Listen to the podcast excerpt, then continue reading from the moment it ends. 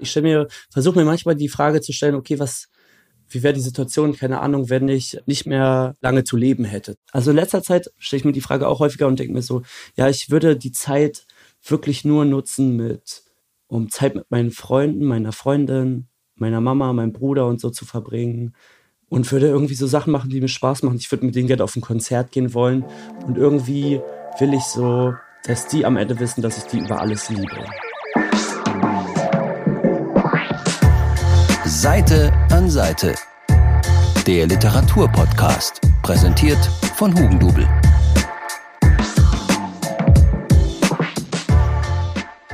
Hallo und herzlich willkommen zu einer neuen Folge von Seite an Seite.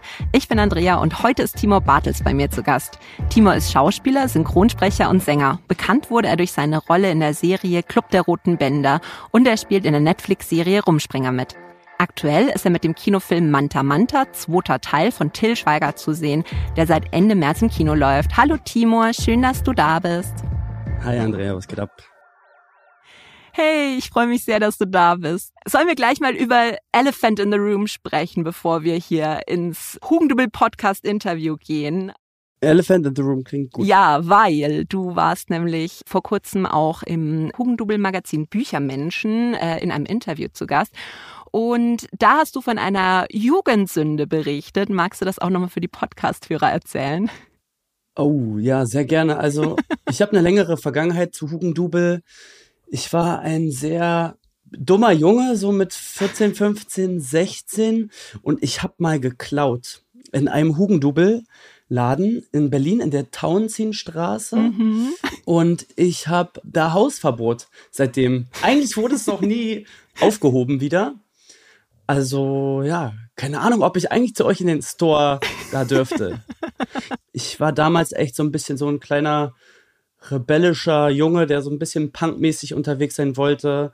Und dann, ja, haben wir zusammen Schule geschwänzt und sind zum Kudamm gefahren. Und dann wollten wir uns gegenseitig beweisen, wie cool wir sind. Und haben dann gesagt, okay, wir klauen irgendwo dachten dann, ja, hier Hugendubel. Und wir brauchten, also ich brauchte zumindest gar kein Buch oder so. Also auch das, was ich dann geklaut habe, das hatten wir zu Hause. Also es war eine Trilogie von Herr der Ringe, die Bücher und die DVDs. Und wir hatten sowohl die DVDs als auch die Bücher. Das war wirklich sehr, sehr dumm. Ja, und da wurde ich erwischt. Und dann gab's Schelte.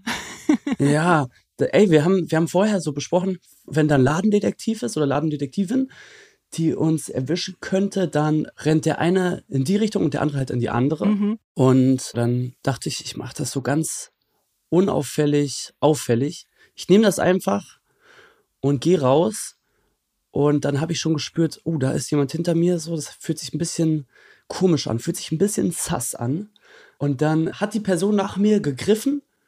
Ich habe gemerkt, okay, der will mich jetzt hier festhalten. Der weiß, dass ich gerade das nicht bezahlt habe habe es auf den Boden geworfen und bin losgerannt. Und mein Freund ist halt stehen geblieben und der hat mich dann verraten.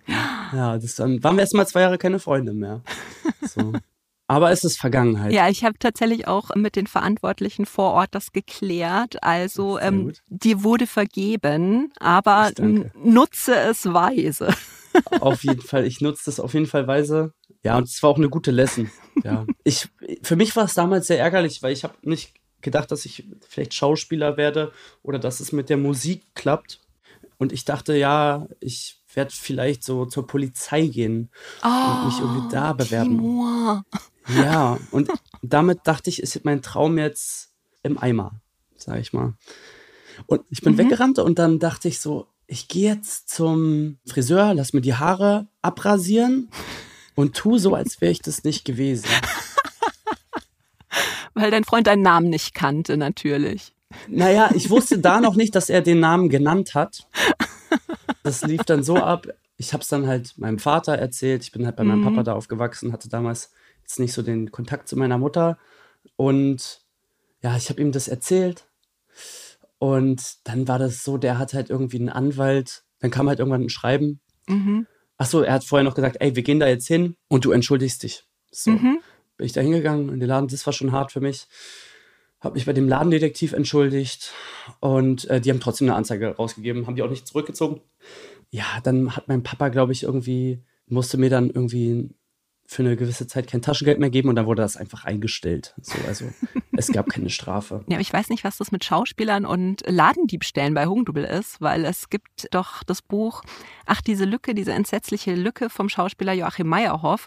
Und da wird auch eine Verfolgungsjagd, die er sich mit einem Hugendubel-Ladendetektiv durch die Münchner Innenstadt liefert, geschildert. Ach, krass. Also, ist eine echte Geschichte, eine wahre Geschichte? Ich nehme es an. Also es, er schreibt ja autobiografisch. Ja. Ähm, also wenn ich den mal hier im Interview habe, dann nagel ich den auch gleich fest.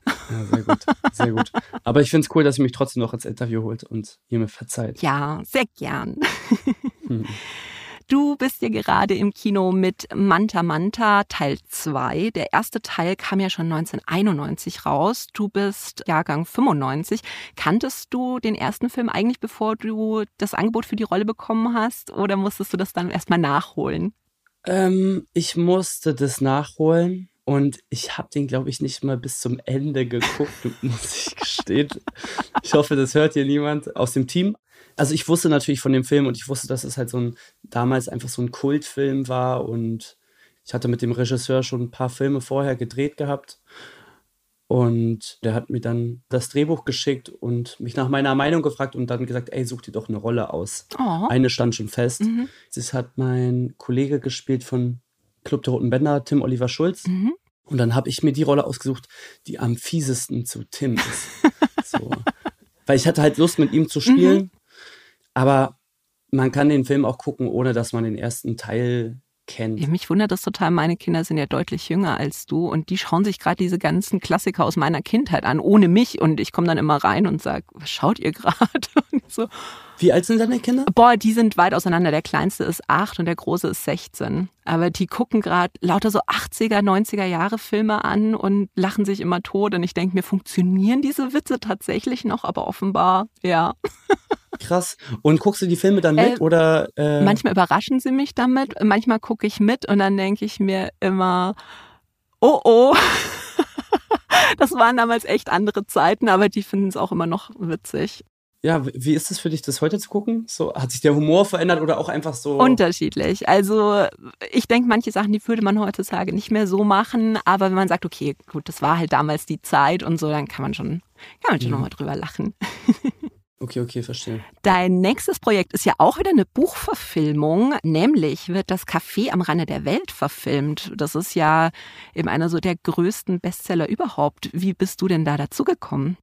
Also die Frage, äh, also wir wissen gar nicht, ob wir es dieses Jahr diesen Film jetzt machen können, weil es ist ein Kinofilm und bei Kinofilmen ist es halt immer häufig schwierig mit der Finanzierung. Mhm. Und das wäre in diesem Fall, also alle, die das Buch kennen, wissen ja, dass es da viele spannende Kulissen gibt, die halt auch irgendwie so ziemlich viel Geld kosten würden, wenn man die mhm. so genau nachdrehen möchte. Und das versucht man natürlich. Also es ist jetzt nicht der günstigste Film, auch wenn der Cast sehr, sehr klein ist. Aber genau, ich kam da auch einfach übers Casting dahin. Also als Schauspieler ist es halt echt so, dass du, du kriegst entweder eine Casting-Anfrage oder ein Angebot direkt für die Rolle. So, aber ich bin ehrlich gesagt eher ein Fan auch, dass man Castings macht und es immer wieder neu probiert. Mhm. Ja, und ich bin da zum Casting gegangen. Ist auch eine Rolle tatsächlich, die so gar nicht im Buch vorkam. Ah. Ja, das ist die einzig hinzugedichtete Rolle sozusagen. Das ist sozusagen der beste Freund von der mhm. Hauptfigur. Mhm bevor, bevor die Hauptfigur sich in das Café am Rande der Welt begibt und auf so eine, auf diese wilde Reise begibt, will man die natürlich auch verstehen, wo die herkommt und genau wie das Leben vorher aussah und wie es vielleicht am Ende des Films aussehen wird. Mhm. Und da spielt diese Rolle sozusagen eine wichtige, wichtige Rolle. Aber drück uns die Daumen, dass, ja. also es hat schon mal nicht geklappt mit der Finanzierung das hängt halt immer mit Filmförderung und so weiter zusammen. Mhm. Genau. Das ist ja auch äh, wirklich ein cooles Projekt, weil das Café am Rande der Welt, das ist ja wirklich schon seit gefühlt, ich weiß nicht, Jahren in der Bestsellerliste fest zementiert. John mhm. Strelecki war übrigens auch mal bei mir im Podcast zu Gast. Also für, Echt? für die, die das nachhören wollen, das war in Folge 44, aber jetzt bleibt er erstmal noch bei uns. Muss ich mir mal reinziehen. Der Typ hat mir, irgendwann habe ich mal so bei Instagram geguckt und ah, irgendein Typ mit einem blauen Haken folgt mir. Mhm. Ich sehe so, oh, das ist John Strelecki. Der weiß natürlich, dass sein Buch, ja, dass sein Buch verfilmt wird und hat dann sich direkt da die Schauspieler rausgesucht und dann haben wir kurz geschrieben. Ja, also für alle, die es aber noch nicht gelesen haben bisher, ein kurzes Recap. Es geht darin eben um einen Ich-Erzähler, nennen wir ihn John, der steht im Stau, biegt dann ab, um Pause zu machen und landet im Café der Fragen. Und das Besondere ist eben, dass auf der Karte erstmal drei Fragen stehen. Und die sind, was glaubst du, warum bist du hier? Führst du ein erfülltes Leben und hast du Angst vor dem Tod? Kanntest du das Buch eigentlich schon, bevor du das Angebot bekommen hast? Ja, ich kannte das. Ähm, ich habe das mehrmals zum Geburtstag geschenkt bekommen. genau. Das ist irgendwie so wirklich der Klassiker schlechthin, mhm. ne? Ist es nur in Deutschland so oder ist es auch in anderen Ländern? Geht es so krass? Also ich weiß, dass es in Deutschland wirklich auch so ein Phänomen ist. In Amerika ja. ging es lustigerweise wohl erstmal nicht so ab. Und weil das aber in Deutschland so ein Riesenerfolg war, haben die den englischen Titel quasi in den Deutschen geändert, weil es hieß früher The Why Are You Here Café und die haben es dann eben auch umbenannt mhm. in Café at the End of the World und haben auch das deutsche mhm. Cover übernommen. Also manchmal ist es ganz witzig, äh, wie sich dann der Buchmarkt doch auch international beeinflusst es gibt ja wirklich so viele Leute, die dieses Buch gelesen haben und auch wirklich geliebt haben. Macht es dir ein bisschen Angst, da in einem Film mitzuspielen, so dass du diesen Erwartungen allen gerecht wirst? Ja, ich glaube, das ist immer ein großer Druck bei so vor allem erfolgreichen Büchern, die verfilmt werden. Aber ich finde, das Wichtigste ist irgendwie bei einem Film als Schauspieler, dass du wirklich versuchst, sich von dem, von so einem Druck zu lösen. Das ist eh schon immer so ein enormer Druck, wenn man sich dem bewusst wird. Also sagen wir, du spielst bei einem TV-Film mit und der läuft dann irgendwie 2015 und hat dann drei, vier, fünf, sechs, sieben Millionen Zuschauer. Wenn man sich überlegt, okay, so viele Leute mhm. werden das sehen oder keine Ahnung, bei einem Netflix-Film läuft das dann in ganz, ganz vielen Ländern. Mhm. Wenn man sich da so zu sehr drauf einlässt, dann verkopft man, glaube ich, mhm. immer mehr Stück für Stück. Und das Wichtigste ist irgendwie, dass man dass man das halt alles vergisst und vergisst, dass da Kameras sind und dass du dich voll in der Geschichte fallen lässt. Ja, aber das ist so dein Handwerk, also das gehört einfach zu deinem Handwerk, dass du das halt hinbekommst als Schauspieler. Deswegen mache ich mir über sowas, ich gehe da sehr naiv ran, ich mache mir da gar nicht so viel Gedanken drüber. Ist vielleicht auch besser manchmal. Ich habe mir viel mehr Gedanken gemacht äh, als bei dem Film, bei dem Projekt Ich bin Sophie Scholl. Das war eine mhm. Serie, die lief nur auf Instagram. Die wurde vom Vice Magazine in Auftrag gegeben. Die hatten noch irgendwie WDR oder so als Partner. Und die Serie war halt komplett hochkant gefilmt, mhm. lief halt eben auf Instagram. Und es ist so, als hätte Sophie Scholl Instagram und hätte halt sozusagen so ihr Tagebuch. Mhm. Und das, das war was, da hatte ich ehrlich gesagt richtig Angst, weil da dachte ich, ey, das kann, das floppt oder das geht richtig mhm. ab, eins von beiden, aber nichts dazwischen. äh, und ich kann mir schon vorstellen, wie das so zerrissen wird. Hatte ich, da hatte ich zum Beispiel viel, viel mehr Angst drüber, weil das so ein ganz anderes Format war und so. Und ja, da wird irgendwie so was ganz Heftiges aus der Geschichte mit irgendwie einem Medium vermischt, was so polarisiert, also so man könnte irgendwie das Gefühl haben, okay, man will irgendwie die Geschichte nutzen, um Klicks online mhm. zu generieren oder ja, keine Ahnung. Das kann irgendwie schnell in den falschen Hals kommen. Das war nicht viel schwieriger als zum Beispiel bei dem Buch, weil das Buch ist unglaublich erfolgreich. Mhm. Geschichte scheint die Leute gecatcht zu haben. Das sind ja sehr gute Voraussetzungen für einen Film. Und wenn dann noch der Autor irgendwie mit gut einbezogen wird, mhm. auch in den Drehbuchprozess, im besten Fall ähm, hat er da ein bisschen Einfluss drauf oder die Autorin. Dann steht da vielleicht einem zweiten Erfolg, glaube ich, nicht so viel im Wege. Und die Leute haben ja auch immer so eher an den Film niedrigere Erwartungen, habe ich das Gefühl, als ans Buch. Immer wenn ich mit Freunden darüber spreche, wie sie den Film fanden, dann sagen die meistens ja, dass sie halt irgendwie erwartet haben, dass der Film gar nicht so gut werden kann, weil das mhm. Buch schon so geil ist und die Fantasie viel, viel größer ist natürlich, als man es in einem Film zeigen könnte. Also ich merke, wenn äh, Leser ins Kino gehen, dann gehen sie oft mit ganz, ganz niedrigen Erwartungshaltungen rein. Also wenn ich in eine Buchverfilmung gehe, ich habe extra einen Pin, da steht einfach nur The Book was better, den trage ich gleich von vornherein. ja, okay, nice. Ja, das, das macht die Sache natürlich auch äh, entspannt die so ein ja. bisschen. man ist halt mehr Fan vom Buch erstmal. Nee, ich bin dann in der Regel meistens positiv überrascht, weil ich mit so einer okay, niedrigen okay. Erwartungshaltung reingehe.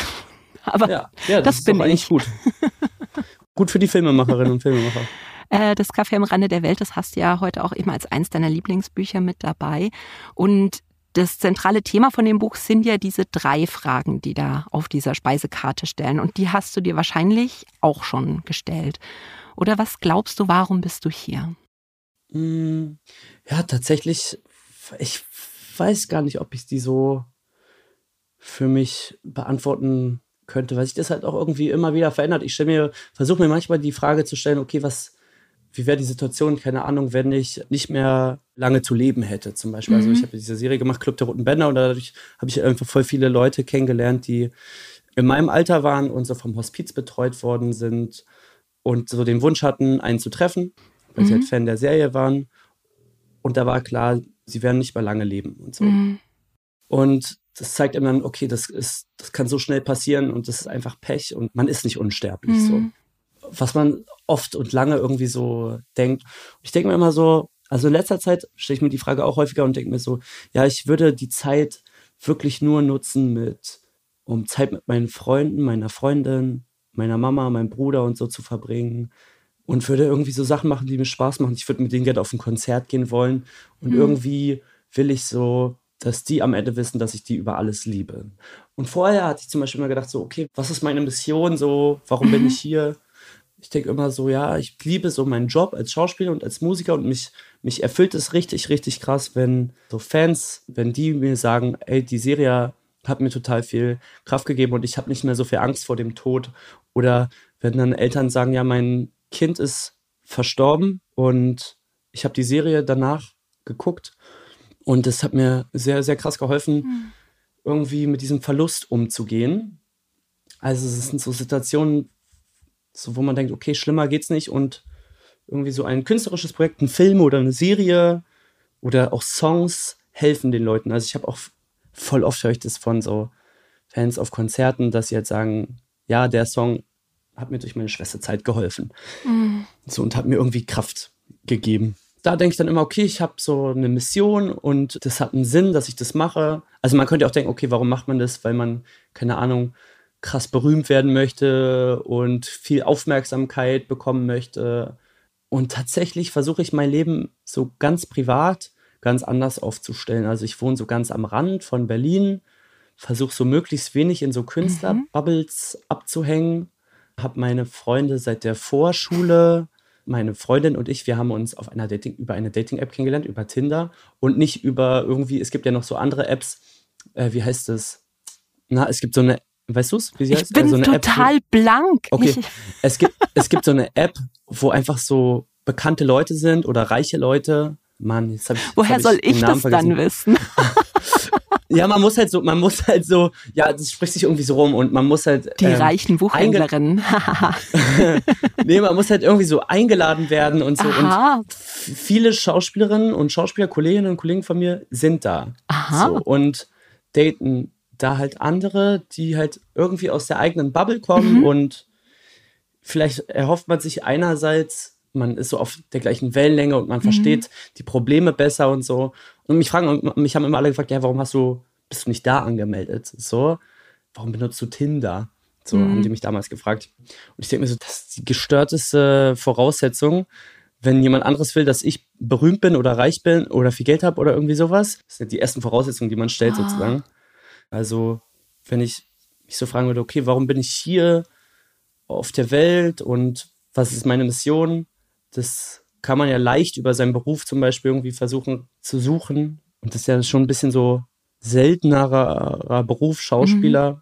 Dann würde ich irgendwie sagen, dass man halt so halt e-, eben Leuten genauso was schenken kann, dass sie halt hinterher sagen, ey, dein, dein, dein Film oder dein Song hat mir Kraft gegeben. Das wäre, glaube ich, so meine Mission.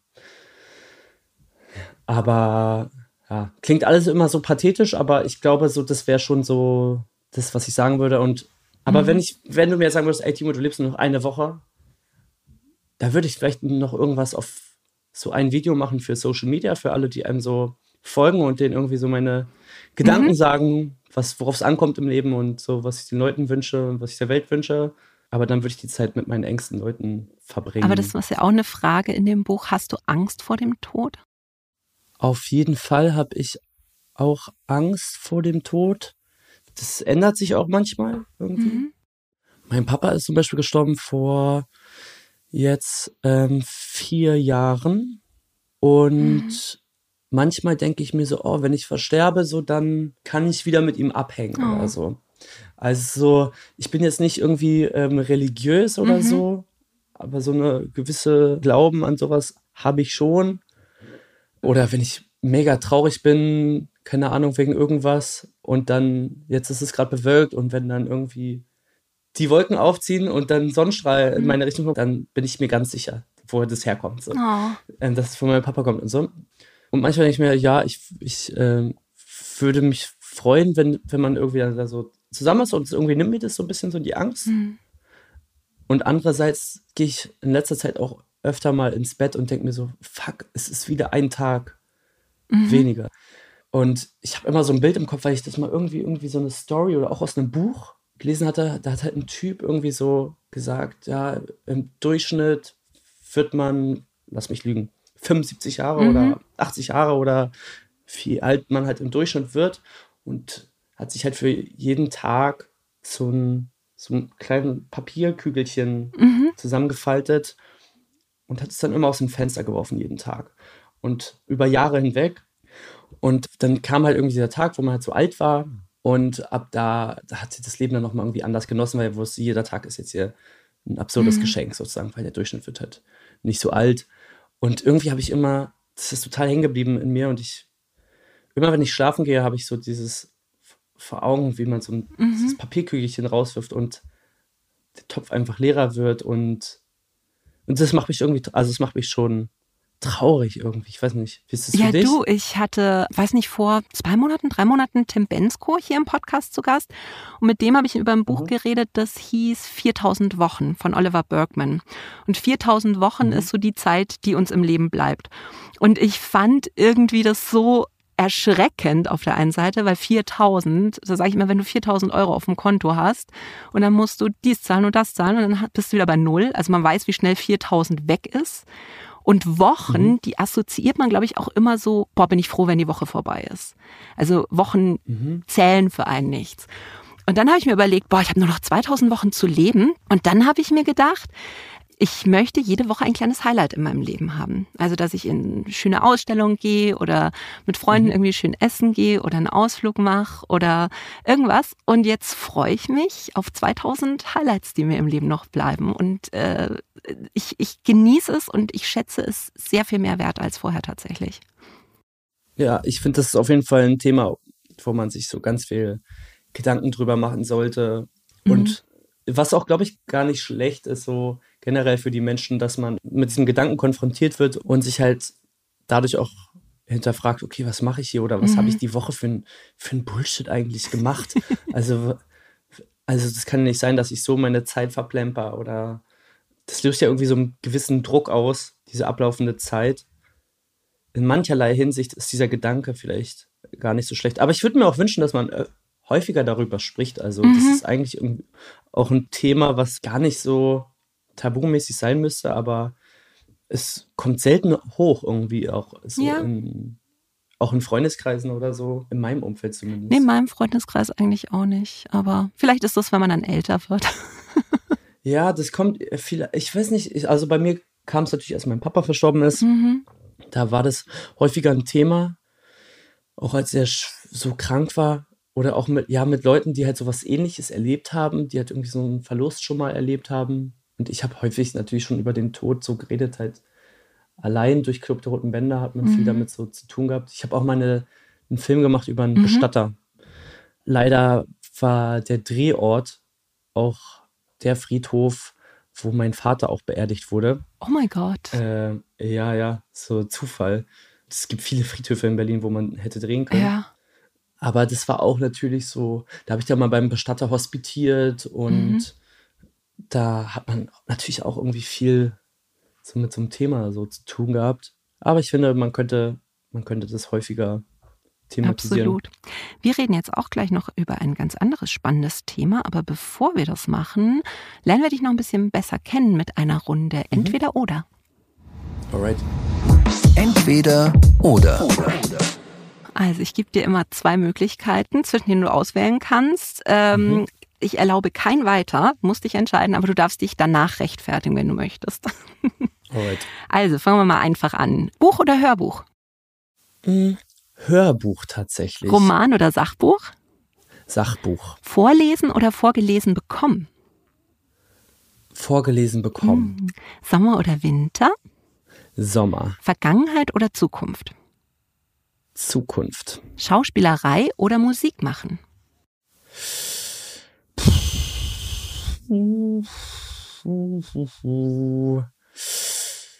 Musik machen. Film oder Serie? Ähm, Serie. Komödie oder Drama? Komödie. Süß oder salzig? Süß. Fleisch oder Gemüse? Gemüse. Kochen oder essen gehen? Kochen. Stadt oder Land? Land. Reden oder zuhören? Zuhören. Anrufen oder WhatsApp? Anrufen. Sport machen oder auf der Couch sitzen? Sport machen. Hund oder Katze?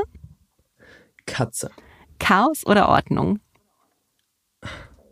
Ordnung. Also, Hörbuch wolltest du dich rechtfertigen. Ja, ich, ich kann mich bei eigentlich fast allem ganz kurz rechtfertigen. Ja, Hörbuch.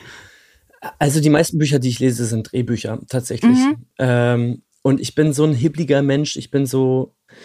Also ich habe mal als Kind so einen ähm, Test beim Psychiater gemacht, ob ich ADHS habe. Mhm. Und ich habe mich mega angestrengt, weil ich Angst hatte, dass, wenn das irgendwie bestätigt wird, dass ich gemobbt werde in der Mhm. Schule. Weil wir, wir hatten jemanden mit ADHS und der wurde halt auch irgendwie immer provoziert und gemobbt und davor hatte ich krass Angst. Und mir wurde es nicht diagnostiziert, aber vielleicht bin ich ein Wackelkandidat. Also ich kann mich auch nicht lange ähm, konzentrieren und ich liebe das, wenn nebenbei was läuft. Also ich Mhm. höre mittlerweile fast alles als Hörbücher. Oder Hund oder Katze. Also ich hätte immer Hund gesagt, weil ich einen Hund habe, beziehungsweise der ist ein Scheidungskind. Ähm, aber, Das ja, hat jetzt aber der Hund hoffentlich pendelt. nicht gehört, dass du gerade Katze gesagt hast. Ähm, ja, er, also meine Freundin hat einen Kater Mhm. und ich hatte immer eine Allergie Ah, okay. gegen Katzen. Die ist auf einmal weg, Okay. ganz krass. Also ganz am Anfang konnte ich nicht eine Viertelstunde in ihrer Wohnung sein. Mhm. Also so schlimm war das. Und ja, irgendwie habe ich mich ein bisschen mehr mit dem Thema beschäftigt, wie, dass, dass Katzen irgendwie, finde ich, so unfair behandelt werden. So. Also so. also Hunde sind immer lieb und nett und die freuen sich so in, im, im Kopf und die machen, was man möchte. Und Katzen lassen sich halt nicht einfach so unterdrücken und die Leute akzeptieren das nicht, wenn sie sich nicht streicheln lassen wollen und so.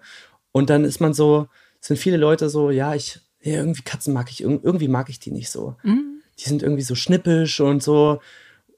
Ich finde es auch krass, dass Katzen irgendwie auch in den Köpfen teilweise, ich hoffe, ich lehne mich hier nicht raus, so, aber ich habe das Gefühl, dass Katzen mehr mit Frauen assoziiert werden und Hunde irgendwie so positiv, oft, oft so eher so mit Männern assoziiert werden.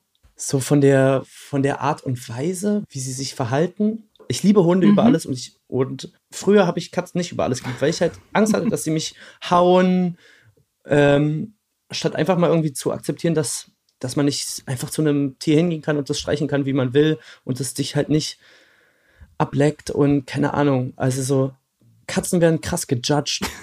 unfairerweise, finde ich. Also, genau. Ordnung und Chaos. Ich bin selber eher chaotisch. Wünschte aber, ich hätte mehr Ordnung. Ähm, was gab's noch? Was gab's noch so für Ach Fragen? Gott, können das alles nochmal. Wir können aber auch schon in die Lieblingsbücher gehen, weil da Lassen haben wir auch noch was jumpen. zu reden. Ja. Weil es ist ja eine ganz schöne Überleitung, wenn du sagst, du hast das Gefühl, dass äh, Hunde eher so männlich äh, zugeordnet werden Mhm. und Frauen eher weiblich. Und da sind wir schon äh, ganz, ganz schnell in den feministischen Essays, die du mitgebracht hast. Und zwar fangen wir mal an mit Untenrum frei von Margarete Stokowski. Das ist eine Sammlung von feministischen Essays, die aber auch sehr viel äh, autobiografische Elemente haben und auch wirklich sehr persönlich waren. Und ich mhm. habe die gelesen und habe mich halt als Frau und den Sachen, die mir so im Leben passiert sind, wahnsinnig oft wiedererkannt, gerade mit den ganzen Erfahrungen, die ich halt gemacht habe. Und dann dachte mhm. ich mir, wie ging es dir denn da als Mann, das zu lesen? Also gab es auch bestimmte Punkte, wo du sagst, da kann ich mich auch als Mann damit identifizieren oder war das viel Neues für dich? Ähm, da ist viel Neues, muss ich sagen. Mhm. Ähm, und äh, man kann sich natürlich damit identifizieren, wie man auch, wie man selber irgendwie aufgewachsen ist und wie man irgendwie das bei Mädchen in der Schule oder so mitbekommen hat oder wie man sich selber verhalten hat. Aber ich muss sagen, das ist als Mann sehr, sehr erschreckend. Ja, ja finde ich schon. Auch das andere Buch. Aber es ist, also keine Ahnung, ich bin auch ohne Schwester mhm. aufgewachsen und, und so viele so kleine Dinge, die sie er erklärt und erzählt und reflektiert, sind einem, sind mir zumindest auf jeden Fall einfach überhaupt gar nicht klar gewesen. Was ich vor allem irgendwie cool finde, auch in dem Buch ist es so, dass nicht versucht wird, irgendwie, ich glaube, Männer haben oft die Angst so, wird man als Mann fertig gemacht, mhm. sozusagen in so einem Buch. Und das, das versucht sie nicht. Und sie versucht sich auch nicht als Opfer irgendwie darzustellen. Und es wird vielmehr so gezeigt, wie komplex eigentlich so das Leben ist und die Welt ist, in der wir leben und dass, dass diese männerdominierte Welt halt nicht aus so ganz simplen Zusammenhängen irgendwie besteht, die man einfach so, so zerschlagen könnte und dann wäre alles irgendwie fair mhm. und alle wären gleichberechtigt, sondern dass es einfach viel komplexer ist. So dass man das oft einfach gar nicht sieht, so wo man als Kind schon irgendwie bevorzugt wurde oder, mhm. oder Mädchen zurückschicken mussten. Deswegen, ich finde, das ist eigentlich ein Buch, was jeder Typ lesen müsse. Und ich finde, gerade Männer wie ich müssten das, müssten es am meisten lesen. Also so, ich gehöre eigentlich so zu den Leuten, wo man sagen würde, okay, die haben am meisten äh, Glück in ihrem und am meisten Privilegien mhm. in der Gesellschaft.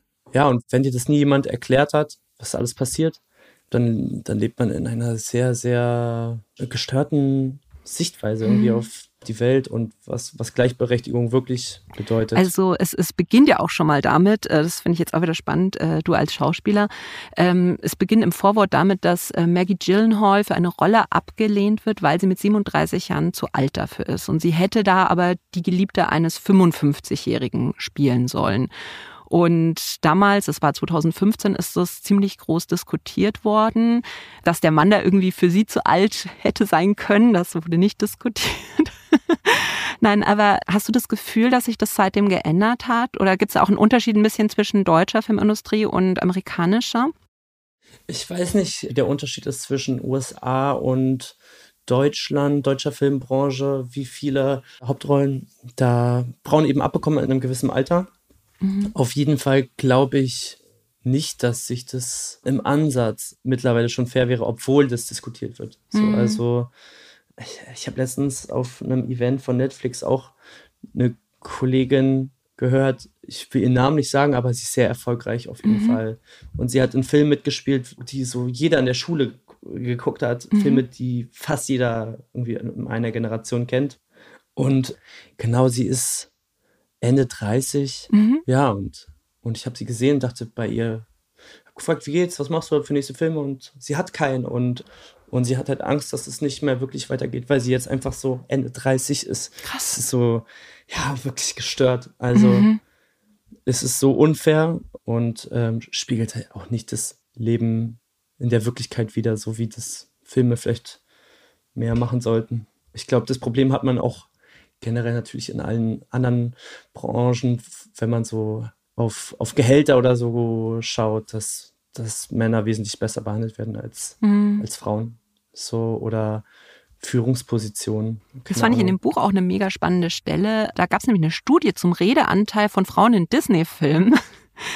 Und Ach, das war bei äh, 22 von 30 Filmen war's, äh, hatten die Männer einen größeren Redeanteil als die Frauen, auch wenn die Filme weibliche Protagonistinnen hatten.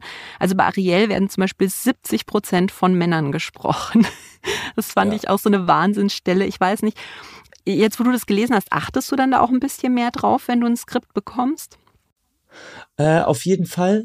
Also das ist schon länger ein Thema. Man versucht auch darauf zu achten, so äh, was sind die Themen irgendwie der, der Frau, mhm. ist, ist, äh, der weiblichen Rollen, sind es, geht es nur darum irgendwie, ob sie einen Mann bekommen oder nicht bekommen, ja, wie, wie, wie sollen sie besetzt werden, in welchem Alter und so. Mhm. Ähm, aber es sind so Sachen, auf die hast du halt als Schauspieler kaum mhm. Einfluss. Und deswegen bin ich eher so ein Fan davon, dass es Vorgaben gibt, zum Beispiel, dass es Filmförderung nur in gewissen Situationen gibt oder dass öffentlich-rechtlichen Sendern Vorgaben gemacht wird, mhm. wie viel Prozent weiblich mhm. sein müssen. Das ist immer so ein polarisierendes Thema generell irgendwie so, weil so Autoren, Autorinnen und so, dass sich manchmal eingeschränkt fühlen von, mhm.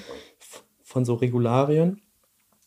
Aber ich, ich glaube, dass so eine Regularien generell gut sind. Auch mhm. Geschlechterquote, dass das, dass das auf jeden Fall gut ist und dass man das braucht, um Piece by Piece, so wirklich Schritt für Schritt zu mehr Gleichberechtigung mhm. zu kommen. Ich würde sagen, es wird diskutiert in der Filmbranche, dass, dass sich Dinge verändern, auch Gehälter oder was mhm. weiß ich, aber ich glaube, die Wahrheit ist auf jeden Fall, dass auf jeden Fall Männer noch viel privilegierter sind. Mhm. Was ich auch wirklich äh, sehr schön fand, weil Margareta Stokowski ja auch wahnsinnig persönlich schreibt und auch wie sie halt als Teenager so versucht, ihre ja, ihre Rolle zu finden als junge Frau und sich da aber so ausgerechnet an den Rollenbildern der Bravo orientiert, also wo sie dann so mit hoher Stimme spricht oder, oder sich mhm. Tangas klaut. mhm. Hattest du eigentlich als äh, Teenager auch das Gefühl, du müsstest einer bestimmten Rolle entsprechen?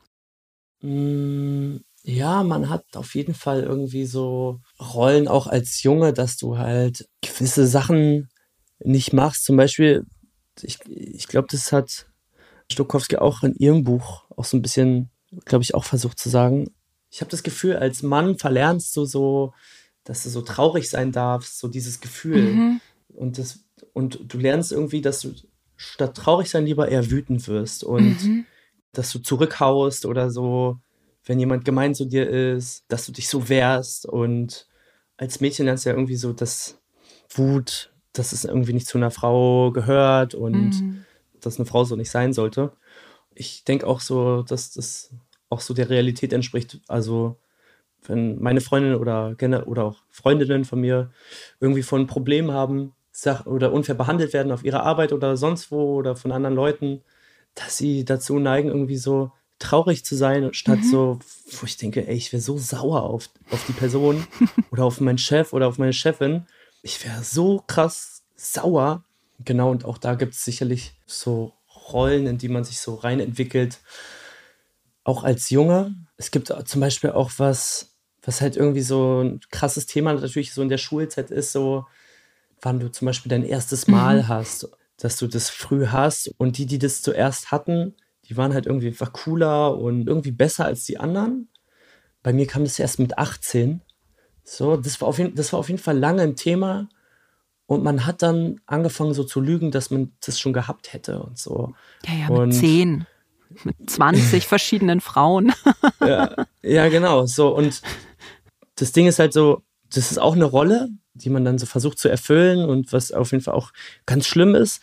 Nur der Unterschied ist irgendwie, dass du wirst halt gefeiert dafür, dass du halt mhm. halt mit vielen Leuten was hast und als Mädchen ist es irgendwie so, hast du, es ist viel komplexer, du hast viel mehr Probleme. So, wenn du halt sexuell irgendwie wirklich sehr aktiv bist, dann mhm. bist du halt eine Schlampe. So, und als Typ halt nicht. Oder, oder so Sachen wie, keine Ahnung, als Frau, so, du sollst irgendwie schön sein, aber nicht so zu schön, nicht zu doll geschminkt, das ist auch wieder dann schlampig oder keine Ahnung, äh, du sollst attraktiv sein, aber halt, aber halt nicht so, dass du billig rüberkommst. Mhm. So, das, das, die Ansprüche sind viel, viel komplexer irgendwie, die man schon als kleines Mädchen hat. Als als Typ. So, das kann man gar nicht vergleichen. Was ich ja in dem Buch richtig krass fand, was mir vorher überhaupt nicht bewusst war, und das war dann für mich so ein bisschen ein Oha-Moment. Und zwar schreibt sie ja auch, wie Männerzeitschriften, wie Frauenzeitschriften mit dem Thema Sex umgehen. Und äh, da ist halt in den Frauenzeitschriften, ne, wie man seinen Mann zufriedenstellt. Und ich war so dumm, weil ich nie Männerzeitschriften gelesen habe, dass in den Männerzeitschriften dann ja stehen muss, wie man die Frau zufriedenstellt.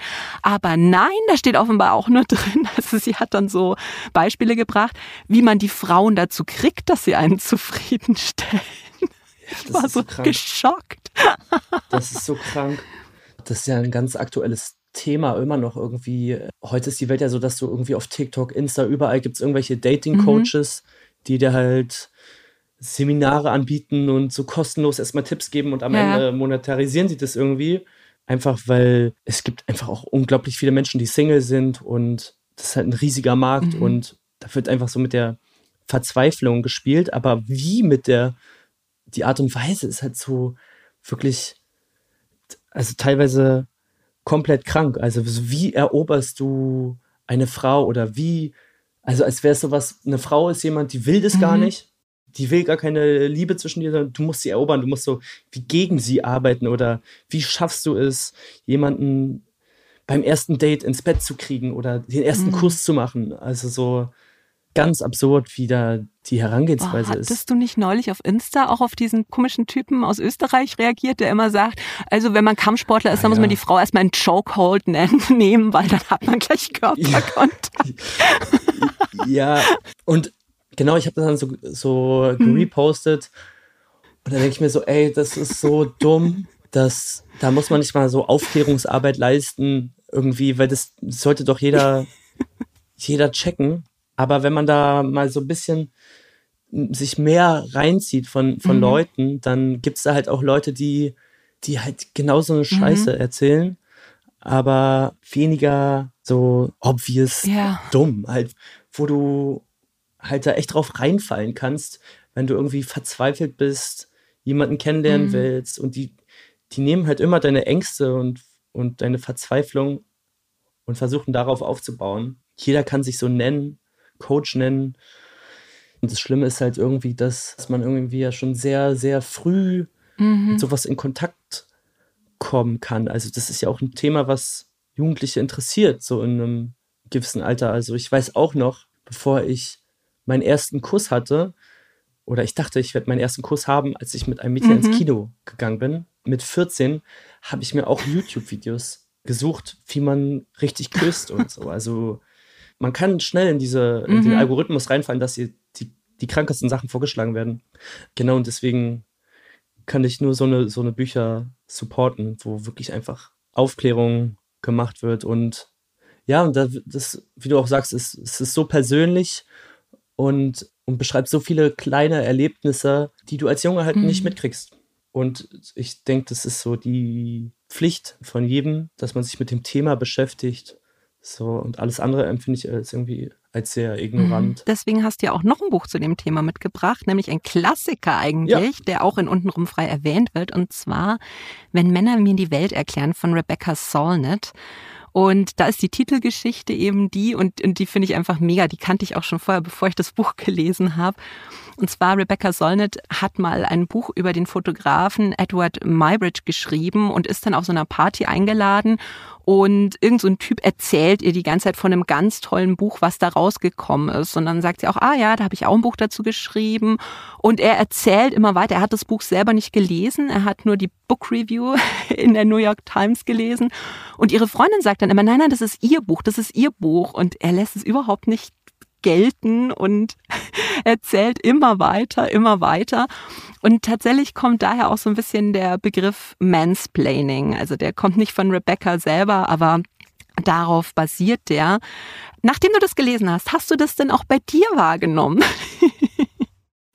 Auf jeden Fall, auf jeden Fall. Ähm, ich glaube, das ist was, was irgendwie häufig vorkommt und ganz unbewusst vorkommt. Also ich habe Gott sei Dank eine Freundin, die mich sehr schnell darauf mhm. aufmerksam macht. So, und wir haben so eine, eine Ebene, wo sie das, wo, wo ich eher darum bitte, dass sie, dass sie mir, oh. mich auf sowas aufmerksam macht, wenn ich so, ja, irgendwie Dinge erkläre und irgendwie unterbewusst davon ausgeht, dass sie es vielleicht nicht weiß, kommt auf jeden Fall ab und zu mal vor. ähm, und ich, ich finde, das Wichtigste ist generell so als Mensch in unserer Gesellschaft, dass man so sich eigene Fehler eingesteht, mhm. dass man offen bleibt und sich nicht direkt angegriffen fühlt und dass man zuhört und versucht empathisch zu sein. Das ist was, was auch Männer können. Das ist kompletter Quatsch, dass, dass nur Frauen das könnten und, und Männer nicht. Oder es ist, und wenn Männer das sagen, dann ist das, finde ich, eine sehr, sehr faule mhm. Ausrede. Ja, was ich an dem Buch vor allem auch cool finde, ist, dass sie so erschreckende Fakten mhm. einfach preisgibt. Ich weiß nicht, das sind so, glaube ich, Sachen wie, dass von allen Frauen, die ermordet werden, dass es, glaube ich, über die Hälfte die Partner mhm. sind. Also der Ehemann, der, der, der Freund. Und das einfach so krass gezeigt wird in Zahlen und Fakten, wie viel mehr Frauen sexuelle Gewalt erleben, wie viel mehr Vergewaltigungen sie erleben und, und dass nie über das Geschlecht eigentlich so gesprochen wird, hm. dass, dass es mit dem Geschlecht zu tun haben könnte. Und sie erzählt dann halt von wirklich sehr schrecklichen Szenarien aus Indien, was weiß ich, und anderen Ländern, wie, wie Frauen vergewaltigt werden. Und das ist halt, dass, dass man halt nie die Geschichte liest, dass es andersrum pass mhm. passiert. Und ich habe vorhin mal so gegoogelt und herausgefunden, äh, bei Vergewaltigung und sexueller Nötigung in Partnerschaften sind die Opfer zu über 98 Prozent mhm. weiblich. Also so über 98 Prozent. Das ist so ja. komplett absurd. Ich gehe jetzt mal stark davon aus, dass das ein Thema ist, so mit Feminismus und so, das dich auch stark selbst jetzt beschäftigt. Gab es eigentlich einen Auslöser dafür, dass du gesagt hast, ich habe da Nachholbedarf, dass du so viele Bücher angefangen hast zu lesen in die Richtung?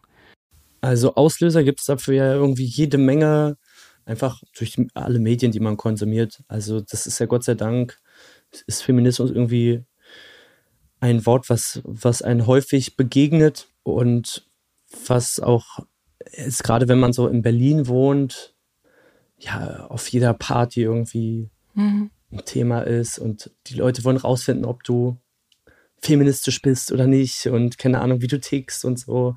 So, da ist meine Generation und auch die Generation so unter mir so sehr, sehr wachsam und sehr aufmerksam, mhm. wie Leute ticken und sind da auch Gott sei Dank sehr, sehr streng so mit anderen da zählen dann so eine Sätze wie, ja, darf man heute gar nichts mehr sagen, mhm. zählen dann halt nicht. Das heißt einfach, ja, nee, darf mhm. man nicht.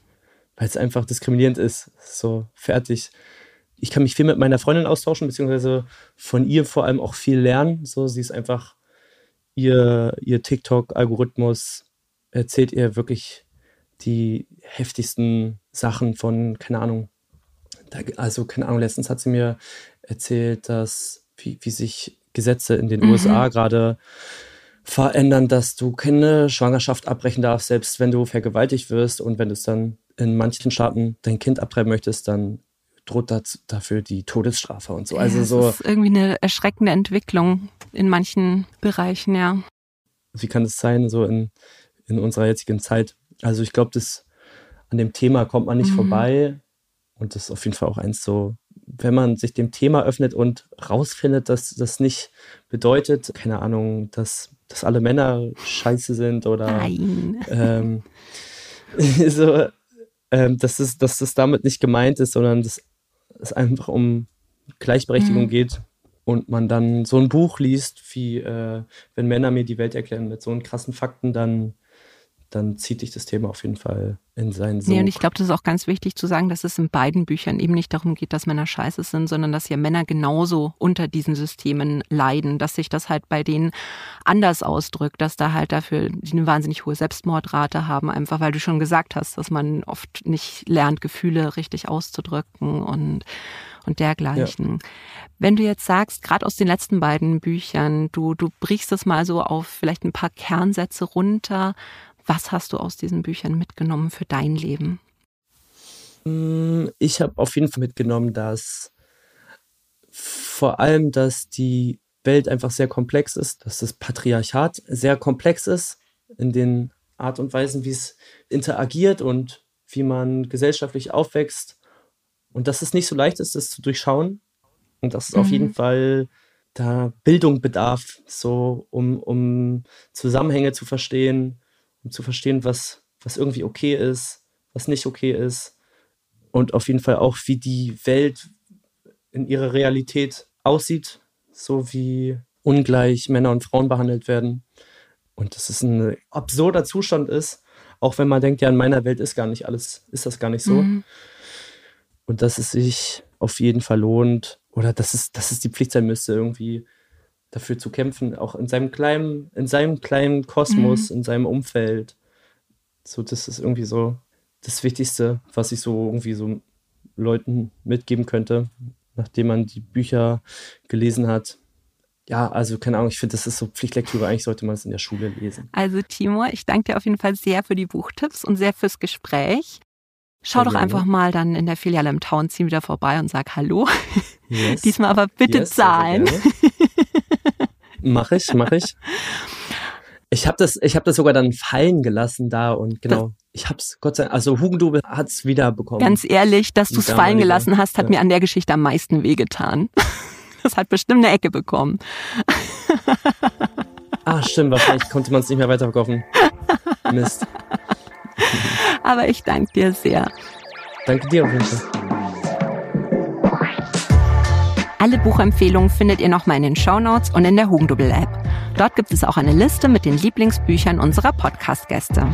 Seite an Seite könnt ihr abonnieren auf Apple Podcasts, Spotify und überall da, wo es Podcasts gibt. Und lasst uns auch gerne eine Bewertung da.